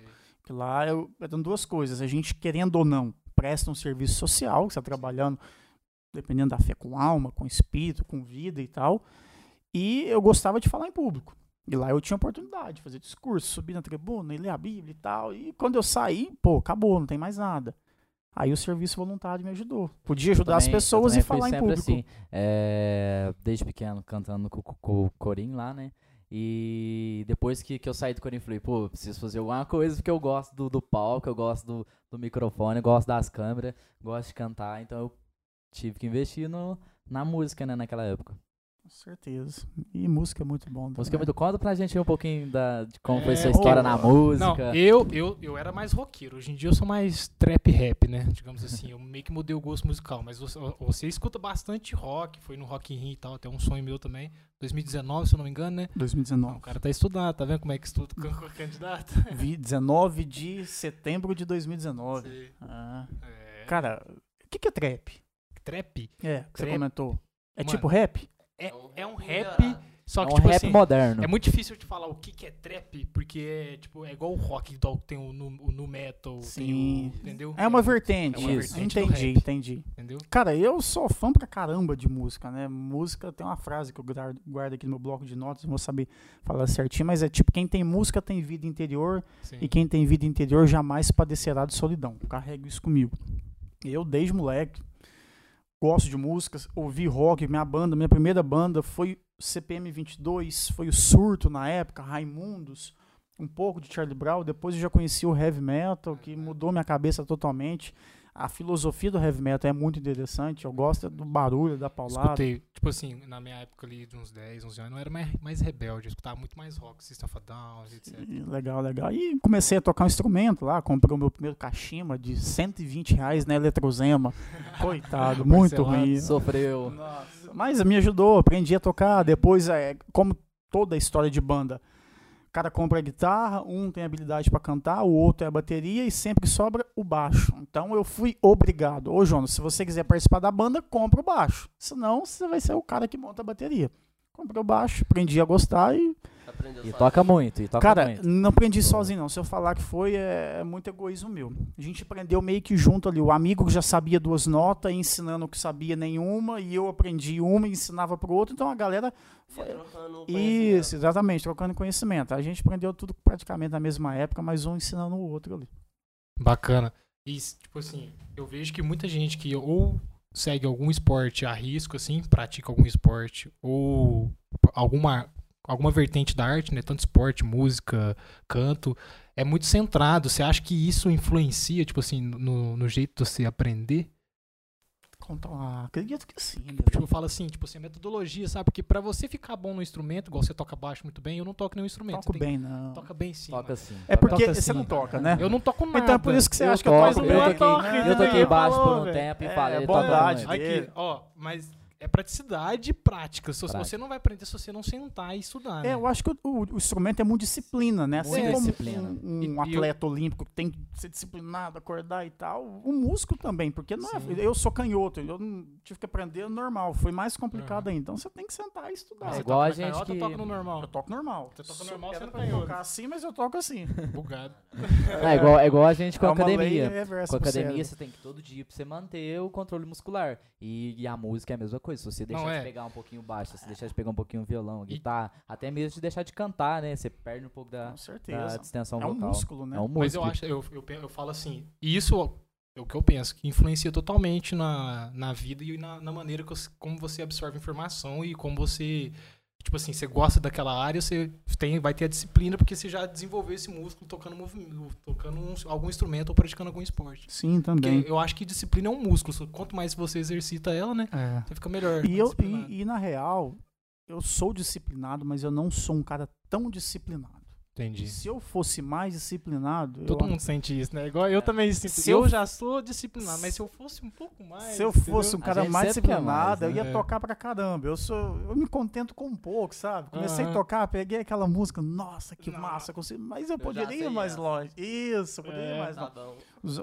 O Maicon, com um parceirão meu, amigo, começou a tocar junto comigo, moleque. Hoje ele toca qualquer coisa, tira aquelas músicas em Guimal, satriano, tudo de ouvido. Tudo de ouvido. Não consigo nem imaginar como tocar aquilo. Sei. Falta disciplina. No esportista, por exemplo, nunca fui. Nunca. É. Eu também sou, sou horrível em esporte, futebol, qualquer esporte. O negócio mais é computador. mesmo. É, é jogos eu, online. Eu Jogos tava online. lembrando aqui agora, é, depois que eu saí da escola de música, a primeira vez que eu, que eu apresentei, assim, cantando, sozinho, sozinho, sim, com a banda, né, é, a, a parte da escola, é, foi com o Jonas. Foi no primeiro, primeiro festival de música que teve lá no Sei. colégio. O primeiro cara que me viu cantar depois do coral foi esse cara. Foi mesmo. Eu, eu Samuel, acho que Você e Samuel. Cara, é legal a história do festival, igual eu comentei da política. Por que, que eu tô na política? Porque eu quero mudar. Quando eu tava no colégio, na minha época de aluno, 2006, 7, 8, a gente tinha a banda e eu queria tocar e não tinha lugar para tocar. Nós montamos a banda, fomos na direção e falamos assim, a gente quer fazer um festival de música na escola. Ah, mas nunca não vamos fazer. E nós, a minha banda, montou o festival. A gente montou o festival, fez uma galerinha tocar e nós, como a última banda, lógico, né? montamos, tocamos. No meio do sol de baixo, passou a menina, tirou o cabo, perdi, tá, tudo bem. Enquanto professor, eu, trabalhava lá, o Samuel em Capitinga. Quando o Samuel veio pra cá, já era um cara ligado na música, guitarrista, curte Um rock. abraço aí pro Samuelzinho. Samuel, gente boa, Gente toca demais. demais. Aí nisso, o Dani, Daniel, o antigo Daniel do locadora, vocês vão Sim, lembrar, mas Sim, Daniel, Conheço diretor. Joguei muito É. ali na locadora. cantou pra, canta pra caramba, né? canta pra Cantou na caralho. época Um abraço aí. aí pro Daniel também. Juntamos com o Daniel, ô, mas podia fazer um som uma hora. Ah, por que não? Vamos fazer só, ah, vamos transformar esse som num negócio maior, vamos fazer um festival. Mas por quê? Na minha cabeça, falando por, falando por mim. Eu fiz o festival pros meninos to- tocar, mas eu também queria tocar, caramba. É lógico. Fazia quanto tempo que eu não tocava? Desculpa que eu tenho de fazer isso aí eu tocar no final. Teve aquele showzão E massa no foi final. legal pra caramba. E o obrigado, primeiro. e obrigado que eu fui o primeiro ganhador. Foi mesmo, verdade. Depois veio o segundo. o E segundo ele me não preparou, hein? Me ajudou antes do palco lá. Ó, calma, você tá muito Mentira, mentira. O cara já nasceu pronto. Depois a gente conseguiu trazer pra praça, Sim, fizemos pra um praça, festival um na praça. muito grande, né? Pena que choveu, bom, sim, teve mas- menos pessoas que a gente esperava, mas. Mas foi- eu acho que, foi que esse projeto tem que continuar. Acho que você, Sim, o objetivo esse ano é fazer. que- Esse ano não, porque tá pesado. É, pandemia. Vamos fazer. eu acho que, que não precisa englobar só a escola, né? Acho que poderia englobar a cidade inteira. Até, até foi, né? na- no no É. último agora, englobou outros artistas de fora, é, né? pôde trazer. Ter- A banda tinha que ser Tinha que ter um, um- um da, da, escola, mas né? podia trazer. Cara, Sim, acho que pode, pode seguir nessa linha. eu acho Sim, que objetivo- precisa disso aqui em casa. Qual Não, é- o nome da banda de rock? A da minha adolescência? É. Cronos. Cronos. Cronos, Deus do Tempo, que comia os molequinhos lá quando nascia. Trevoso, hein? A minha Muito primeira bom. foi na R93, cara. Aquelas letras de, do, É. cara. Caralho. E, mano, o que, que eu ia perguntar, mano? Vocês falaram do bagulho da banda, eu esqueci, velho. Ah, Quer dizer, eu posso falar da banda até amanhã, vou seguir ela É. aqui. ó. Fala de música não é ruim. E por que, que você não decidiu levar isso pro lado profissional? Porque eu não É. tenho habilidade. Ah, mentira. Não dá, cara. Porque, igual você falou, se você, se você sent- sentasse, estudasse um pouco mais, Sim. você sabe que você conseguiria, né? Cara, mas ó, pra Às mim vezes não era o seu objetivo de vida? É, também, mas imagina, eu não vou tocar sertanejo, porque eu não curto. Como que eu vou tocar, viver de metal aqui no Brasil, velho? Eu, eu, eu tipo, Por isso que ele foi pro sertanejo, sim. entendeu? Eu iniciei com banda de rock. Não que eu não gosto do sertanejo, gosto muito do sertanejo. Passei a gostar muito da, da, da parte do sertanejo. E, mas foi uma transição bem difícil. Tipo assim, cresci no, no lírico, no lírico ali religioso. Depois fui pra um rock. E do rock, do rock, sinceramente, rock no Brasil não dá mais dinheiro, infelizmente, Não, muito eu- pouco. Tipo assim, 1%. a assim, gente de já quem tem- toca rock. a gente faz já um tem sucesso. poucos pubs aqui, né? Sendo, tipo assim, voltado pra esse tempo de rock. A gente Acho vê que mais uns precisa, barzinhos né? mais sertanejo, etc, E em. Passos aqui rola muito, né? Em Passos, Passos é rola das cidades, eu acho que Passos rola mais do que Franca, Rola talvez mais que- até mais Uhum. Ribeirão. Tem uma Sim, cena eu- metal muito Sim, forte. muito forte. Eu, eu fazia show lá e direto, eu tocando sertanejo, vinha um me pedir rock. Tipo assim, rock. Rock. Não, toca essa música de rock, toca Renato, toca Raul. Cara, eu, eu escuto até hoje. Eu tenho uma playlist de rap, né? Trap e uma playlist só de rock no metal e etc. Então você curtiu nu metal mesmo. Ah, eu- Deftones, Deftones, Slipknot, Korn. Slipknot, Korn, né? Escuta, Down. escuta, nossa, esse dia eu Tô tava ligado. relembrando Os Slipknot. anos Watch, 90 nossa, puro. Muito bom, mano. Muito bom mesmo. Foi que veio que pra brigar com o Grunge, né? O Grunge tava em alta, tá estourando, Nirvana, perdendo. Perdendo, os caras Linkin essa... Park, Só tudo. no Link Park. é. Nunca, bom, velho. nunca escutei muito, não, mas é legal. É, você, vai mais, pra uma outra pegada, né? É, eu vou mais pesadinho um pouco. Mas você. Pesadíssimo. e até hoje em dia você, escuta isso, é. A minha vida é escutar música, cara. Eu saio no carro, é música, eu vou caminhar, é música, eu vou Música. pra academia, é música, eu acordo, tô escovando dente, é música. Eu vou deitar agora no YouTube, eu vou ver show, Deve ser igual eu, vou ver então. televisão, é música. Minha E, vida é e, música. tipo assim, eu, eu sou fissurado em ver a letra e entender, sabe, o negócio. Caramba, e é metal muito tem bom. muito disso, disso. de espadinha, dragão, É. guerra e tal, né? E, tipo assim, muita crítica também, o governo e tudo É, mais. é, bandas tipo Rage Against, Pro Sim. System of a Down. É. Então tem muito Bom, mano, disso. Muito bom mesmo. Música pra mim é aquela música do Andrea Bocelli, cantor lírico italiano, que ele canta a música inteira se declarando, Se porque eu declarando. amo ela, porque ela é tudo que eu tenho na vida, sem Sim. ela não conseguiria viver, e você acha assim, nossa, que mulher perfeita, né? Uhum. Aí no penúltimo verso da música ele fala, e o nome dela é música. É música, vixe. Cara, não é dá pra viver sem música. Não dá. Quem, quem nasce ali mexendo com música, cresce mexendo com música, não dá pra você sair. É uma coisa que não sai de você mais. Mesmo que você, você esteja ali, você sozinho dentro do seu quarto, ali tocando um violãozinho, um baixo, você vai ter que fazer aquilo ali o resto da sua vida. Quem não gosta de música é igual quem não gosta de cachorro. Tenha cuidado com essas Cuidado. pessoas. Mas eu- Não se aproxime Faz dessas sentido. pessoas. Cara, e. Aí eu esqueci da hora, mano. Ah, lembrei, agora eu lembrei, tá vendo? Ó, Você está me assustando, Lembra cara. tá trabalhando muito, Mano, né? você. Você. Você, tipo assim, faz muitas citações, mano. Sempre, você tem sempre uma frase assim na manga, assim, pra fazer uma citação. Você lê muito, mano.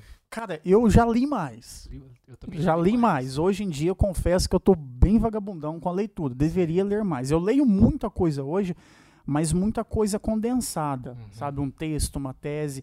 Mas o que acontece? Toda vez que eu tô lendo ou ouvindo alguma música, eu acho algo interessante, eu, eu Já. escrevo. Escrevo. Põe no bloco de notas do celular, se já caneta eu gravo, porque uma hora ou outra você vai usar aquilo. Mas eu já li mais no passado. Depois da minha faculdade de Direito, que eu parei de ler. Porque na faculdade de Direito, eu fiquei cinco anos lendo livros de Direito, cara. Direito. É que lá me matou, não era aquela leitura gostosa, que você, nossa, que legal, igual você lê um Karnal, lê um Cortella, ou lê um Senhor dos Anéis. Pra mim, a um parte Harry mais da hora do direito é a história do direito. Que Por quê? você aprende. Não, porque você lê Maquiavel, Príncipe, Maquiavel, entendeu? Essa é a Maquiavel. parte mais da hora. Maquiavel foi massa pra caralho. E por que, que você decidiu fazer direito? Cara, se eu te contar como foi, quer dizer, eu vou contar, mas foi um negócio já, louco. Já era professor. Já era professor, já estava efetivo no estado. Tava sentado lá em casa conversando com a minha mãe, por não sei o que aconteceu, eu olhei no site da Unifran e tava falando assim, ó, quem já tem uma graduação vai ganhar 50% na segunda. É famoso 50%. É. Falei, ah, tô fazendo nada, eu vou estudar. Tô fazendo nada, né? É. Aí eu olhei lá quais cursos que tem. Ah, não, matemática exclui tudo. Não, biologia, não. Ah, direito, gosto de falar, quem sabe não dá certo. E fiz. Nos meus primeiros três anos, eu era assim, ah, não curto, não vou advogar e tal. Hoje eu tenho uma visão mais diferente. Aprendi a gostar do curso.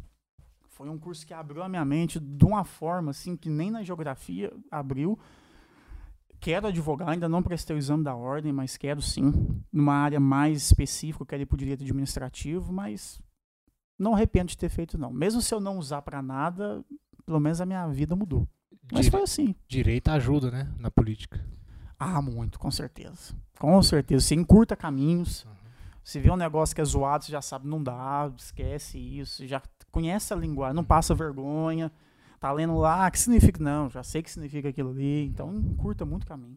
E você pretende dar aula só em escola ou futuramente é, dar aula em faculdade também? Aí a gente volta na disciplina. Eu morria de vontade de dar aula em faculdade, mas hoje eu penso, nossa, tem que fazer uma pós-graduação, tem que fazer um mestrado.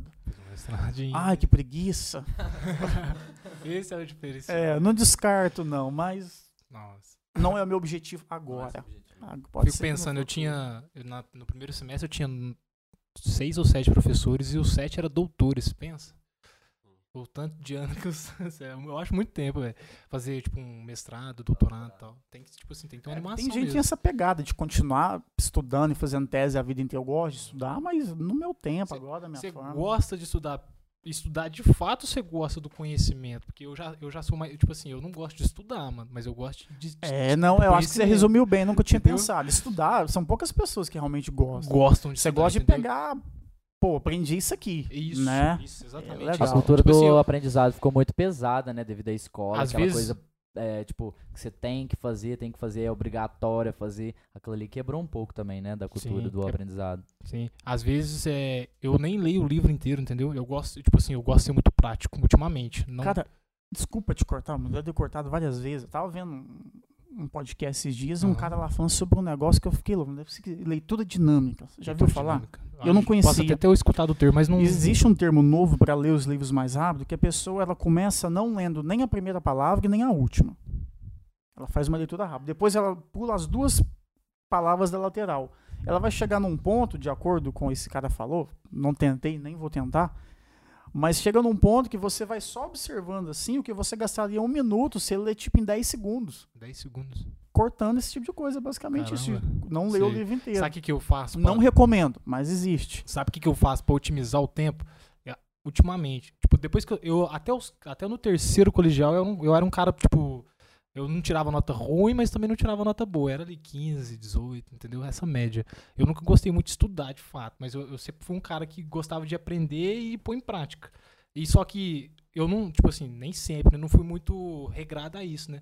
Aí, tipo, distrações, é, é jogo, tipo, anime, esses bagulho que eu curtia. Isso varia muito do tipo da informação que você quer Isso. trazer pra você, né? Aí, aí, tipo assim, hoje em dia eu escuto audiobook em 1.5 de velocidade, podcast em 1.5 de velocidade, pra otimizar o tempo. Então, tipo assim, Aí já é muita juventude pra mim, cara. então, é muita não ju- consigo. Eu escuto em 1.5, tipo assim, já chegou, eu vou pro trabalho, eu ponho o fone é, via Bluetooth, né? Aí então não tem fio. Eu fico só com ele, só com um na orelha. Já escuto, tipo assim, da, da parte que eu entrei até na hora do almoço, já escutei três podcasts. Só em 1.5 de velocidade. Tipo assim, de uma Nossa, hora cada. louco. Entendeu? Não consigo, não. O Escutei pessoal da três. minha turma que estudava pra fazer exame estudava assim também. Eu não É, consigo. Eu vejo vídeo em 1.5, podcast em 1.5 e comecei eu es- escutar audiobook em vez de ler, entendeu? Porque eu, como eu não, não tenho dinheiro, não estava trabalhando, né, não comprava muito livro. Então eu sempre fui mais do meio digital. Então eu baixo muito e-book, escuto muito audiolivro e vejo muito podcast, entendeu? Eu já sou, eu sou, eu, tenho- eu sou muito louco nessa questão. Eu não consigo, por exemplo, ouvir o podcast. eu Ouvir. tenho que Tem assistir. que assistir. Às vezes eu tô deitado, eu tô com essa deficiência, eu até cara. coloco do lado, aí eu quando ele vai falar um negócio, eu falo, nossa, eu tenho que ver a cara desse cara. Aí eu pego e olho, cara. Por que eu, eu só tô consigo ouvir música, eu não consigo não assistir. Eu, eu sou igual, mano. Cê mas você sabe que 90%, 80%, eu vi esses dias a porcentagem do brasileiro, eles assistem o podcast no YouTube, sendo que é uma- o podcast é feito pra ouvir, pra ser um negócio mais íntimo ali na orelha, assim. Talvez o único podcast hoje que é totalmente ouvido no mundo é o Joey Rogan, né? Joe Rogan. Que ele vendeu pro Spotify Sim, e é a sim. única plataforma que tá lá, Sim. né? Eu acompanho, mano, eu acompanho, tipo, acho que uns 5 ou 6. Que é, eu gosto mais de finanças, né? Ultimamente eu tô mais nessa vibe de Primo finanças. É, tipo, eu escuto o Primo Rico. Recomendado, mas eu não, não tive Tipo assim, paciência, é- porque parece que é só Spotify, não é? É, não, é só Spotify, mas atualmente ele tá mandando uns, uns cortes pro YouTube, só cortes. Então, é, o- o- um dos últimos que eu assisti dele foi o. Até interessante você assistir, que é o do Paulo Guedes, recomendo bastante. O título é, eu acho que é o que tá acontecendo com o Brasil, algo do tipo assim. E é umas três horas de podcast. E eles chegaram na conclusão do que tá Mano, acontecendo? Pelo que eu vi Se lá. não tiver chegado, eu posso falar aqui em três palavras. Porque, pelo que eu vi lá, mano, eu acho que não. hein? Eu tenho certeza Entendeu? que não. Pô, o Paulo Guedes precisando estudar mais, hein, cara? Ah. Ele vai assistindo, vai. Precisando estudar mais, irmão. Então, aí, ultimamente tô assistindo muito esses, essas pegadas de finança, Primo Rico, Bruno Peniro, mas eu também, igual eu falei, escuto audiolivro, entendeu? Mas esse ano eu acho que eu li três livros só. Aí o ano passado, eu acho que no ano inteiro eu li uns seis. Eu já tô na metade, entendeu? Não, você tá melhor que eu. Tá lendo muito mais. eu tô eu. lendo É, muito é mais. como, é como ler informação cedo, tipo, site de notícias, de, de rede É. de notícias. Eu assisto jornal todo dia e leio notícias de jornal a todo momento. Tipo, pelo menos três vezes ao dia eu, tenho, eu entro num, Por isso que, num por isso que eu site te pra falei. Dia ler- já envia no e-mail, né? Sim. ler informação. Então, ler eu, informação eu do assino, mundo. eu, eu sou muito do meio digital, então eu assino uma newsletter, que é um, um jornal eletrônico que chega no meu e-mail todo dia com resumo, aí tem os principais tópicos, que é tipo economia, Brasil, mundo. Não, é, chama The News. The News. The Ah, News. Mas ah, ah, que interessante, cara. Você tem o costume de acompanhar a mídia, até porque é Sim. mais jovem. Mas eu, eu achava que a juventude não era tão ligada em e-mail. É, então, eu uso e-mail 24 horas por dia. Vocês também usam? 24 horas. Mesmo? E-mail facilita Muito muito, e-mail. né? É. Hoje você Caramba. coloca o e-mail, você já recebe tudo no e-mail. Sim. não precisa nem pesquisar. Você Você mexe no seu e-mail e já tem lá a informação. Hoje a maioria Não- dos sites já pede, antes de você entrar, já pede seu e-mail. já pede o e-mail. você Não, coloca o e-mail, não é, tudo, não é todo mundo, né? É, não é Tipo todo assim, mundo. eu, eu, eu me acho uma exceção, porque a maioria da galera são bem acomodados, entendeu? Então eu vejo, tipo assim. É eu- que tipo aluno que vai escrever no Enem, ah, não tem e-mail, tem que entendeu? fazer. Entendeu? Eu, eu acho que eu uso muito e-mail por causa também do meu trabalho, que é digital, entendeu? Então, tipo assim, pra eu fazer um, um trabalho com o Luan, como eu edito, edito imagem, não edito vídeo ainda, mas eu trabalho muito com edição de imagem. Ô, se quiser um cursinho, tô, Você tô, viu tô aquela- bom no negócio, Você viu? viu também aquela que eu editei lá pra você, né? Eu dei um erro de português lá, mas não, não é. Não foi erro de português, foi proposital, para as pessoas enviar, tipo, engajamento, entendeu? Não percebi. Uma- Ó, tem tem um, um gatoso aqui, ó. tem um gatoso aqui. Como chama? Como chama? É a Amora essa. Amor. Amora. É Amora. Ela deu cria essa noite. Mesmo? Acordei 4 horas da manhã, ela colocando os bichinhos do meu lado. Quantos? Do seu lado. Dois. Dois. Um pretinho e um mescladinho. Legal, legal. Nunca tive um gato. Oh, tem vontade de ter, Aí sempre tive cachorro. Não, né, sempre tive medo de gato. Aí que eu tava falando, mano, é, uso e-mail, praticamente as informações chegam tudo lá. Se eu, for- eu tenho que fazer uma coleta de, de dados, né? Que é o briefing da- do cliente. Então, tipo assim, eu coleto informações sobre qual é a logo que ele quer. Então, eu delimitando, tipo, cor, é, pegando referência, fazendo um painel conceitual, eu consigo chegar num resultado que ele não vai reprovar, entendeu? A partir do, do- da coleta de informações. Então, tudo chega no meu e-mail. Eu acho que é mais é por isso. Quantos e-mails você tem? Eu tenho um. Eu tenho uns quatro. Eu também. Eu tenho um que é só da escola, que eu Não, não posso usar é, pra outra tipo coisa. assim, o que eu uso- separo do trabalho, o É. pessoal, Ó, da, da tabacaria. Eu, tipo assim, eu tenho mais de um, mas o que eu uso mesmo é o meu pessoal, mas eu tenho o da faculdade, que eu preciso ter acesso às plataformas, e as plataformas são liberadas free. E tem o do Castelano, que é o do podcast agora. Eu acho que só, três. Então, tipo assim, mas eu- o que eu mais uso é o pessoal. E tem o do meu trampo também, que agora TI, eu tenho que receber algum compra, legal, etc. cara, legal. Multitarefas. Multitarefas, mano. Eu tenho o podcast, o É, trabalho e foi, foi igual, tipo, falando dessa parte do delay de, de design, quando a gente foi fazer o da tabacaria, cheguei pro delay e falei, delay, quero isso.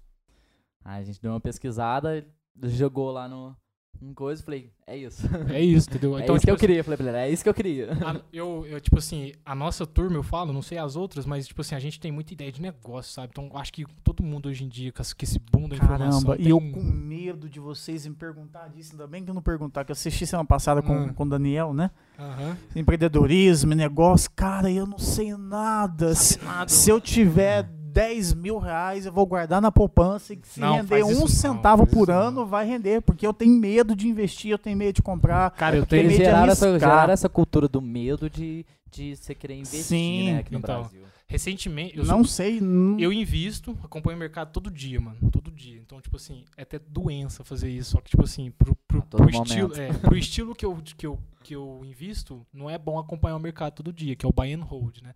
Buy and hold é você, praticamente você compra e segura. Aí você nunca você vende, mas você vende nos momentos certos. Então, tipo assim, ó, você falou que se você tivesse 10 mil reais, você ia pôr na poupança, né? O, o menor rendimento e o pior rendimento do Brasil atualmente. O certo seria isso pra você ter um rendimento mais seguro, colocar no tesouro, né? Que é o Tesouro Selic. Que é um amigo meu, abraço Olavo, ele compra criptomoedas. Sim, eu, E ele fica, compra, compra, compra, compra. Aí ele colocou um tal valor, Esses dias deve estar louco falando pra você comprar, então. triplicou, aí depois perdeu, aí aumentou de novo. Aí toda vez eu compro, compra que abaixou, abaixou, mas vai subir. Não, tá alto, mas vai continuar. Eu não vou, Nossa, cara. Baixou. E olha pra você ver como é que é interessante o, o interessante podcast, por quê? Porque, tipo assim, eu- já sou mais dessa vibe de investidor, entendeu? Então eu tenho mil, mil e pouquinho investido, mil e cinquenta, é, expondo aí o patrimônio, 10% em criptomoeda, 10% de mil, se, Nem precisou ser candidato pra gente saber o patrimônio tá vendo, né? Mil, mil e Vamos cin- expor. Mil, eu investi mil e, mil e quarenta, aí o meu patrimônio atualmente está mil e oitenta, já teve aí um ganho, né, uma porcentagem. Fiquei negativo alguns meses na rentabilidade, mas eu não olho para isso, eu tipo assim, compro boas empresas e empresas É que eu conheço, prazo, entendeu? né? Daqui a um grande prazo ele Então, tirar um... Desse, desse montante, eu tenho 10% investido em criptomoeda. Igual você falou, seu amigo falou, compra, ultimamente, então ele deve estar louco, né? Porque o Bitcoin bateu a mínima, ultimamente, aí 260 mil dólares, né? Que é desde a da última escalada dele expo- exponencial. E eu comprei nessa queda, entendeu? Comprei quando tava 280. Aí agora deve estar uns, uns 300. Mas é muito volátil, igual você falou, sobe e desce todo dia. E se você acompanhar, você fica Muita louco. Você tem que comprar e esquecer lá. Ah, é pior. Eu vou Mas ficar igual- pensando o que tá acontecendo sem Não, ver. É Mas ó, louco. eu, eu comecei a ler muito livro de finanças. Aí eu li recentemente Peter Lynch, que é um, um investidor, foi um grande investidor, é, gerenciou fundos, etc. E eles, e eles passam algum, tipo assim, alguns ensinamentos básicos para você ser um investidor de longo prazo sem você ficar fissurado no gráfico, entendeu? Então, tipo assim, é comprar empresa que você conhece, nunca entrar em negócio que você não conhece, né? Então, tipo assim, você vai entrar no negócio, vai pôr um capital e você não conhece como funciona, não entra, entendeu? Antes de tudo, você precisa estudar sobre o que, que é aquilo. Então, eu Onde você vai estar invisto, colocando seu dinheiro. eu invisto em empresa que eu conheço. Vou dar um exemplo que você conhece. A NBR, a empresa que a Camargo Correia é subsidiária. Então, Essa aí que é um dos patrocinadores do Flamengo, não é? A NBR... Não, a Ah, do Flamengo do é o Flamengo é, BNB, que é o Banco de Brasília. Ah, é BNB? Banco- É BNB. BNB, Banco Nacional de Brasília, se eu não me engano. A BN BNB também está listada na bolsa. Aí a, e a ENBR, que está fazendo essa linha de transmissão aqui na nossa cidade, também está listada. Então, tipo assim, eu conheço as empresas pessoalmente, entendeu? Tipo, igual eu trabalho lá no hospital, tem Hermes Pardini. É, não tem Fleury, mas Fleury é outra empresa do ramo hospitalar, que, que presta prestação de serviço com exames. Então eu pego essas empresas que eu vejo na, na vida real e começo a estudar, entendeu? O BP, que é ba- balanço patrimonial e tudo mais. Aí eu vou, chego num. Escutou o que ele falou? Todo mundo conhece a Oi, né? Aham. A Rose tá zoada, não A tá? outra zoada, né? Tá em O processo. Debrecht, todo mundo conhece, né? Aham. Tá zoado. Ou seja, não investe, guarda o dinheiro na poupança, que dê 10 centavos, mas deixa É, lá. Então, aí eu pego essas Brincadeira. empresas, mano, dou uma, es- dou uma estudada, mano, e vejo, tipo assim, mas eu não sou especialista, entendeu? De acordo com hoje, o conhecimento que eu tenho hoje, eu faço a, a minha escolha. Tá certo ou errado? Aí só o tempo vai, vai dizer, entendeu? É, o tempo. Mas é bacana, mano, você falar que não tem, mas, tipo assim, não entende nada de finanças, assim, ou bem pouco, entendeu? Porque a, ideia do podcast é exatamente isso, trazer, tipo assim, o conhecimento que a gente tem em diversas áreas, compartilhar com a galera, né? Pra galera se Exatamente. informar mais. E os, os convidados como o Jonas trazer conhecimento pra gente também. Igual, você tava falando de direito, o Daniel também, o que veio aqui, faz, faz direito, entendeu? Sim, tem, sim. A gente tem muito amigo que faz direito, aí até da hora você passar algum conhecimento, a galera pode absorver. É, todo mundo tem algo a passar, né? Sim. Da hora, mano. Você quer falar alguma coisa, mano? Quantos minutos deu aí de, de gravação?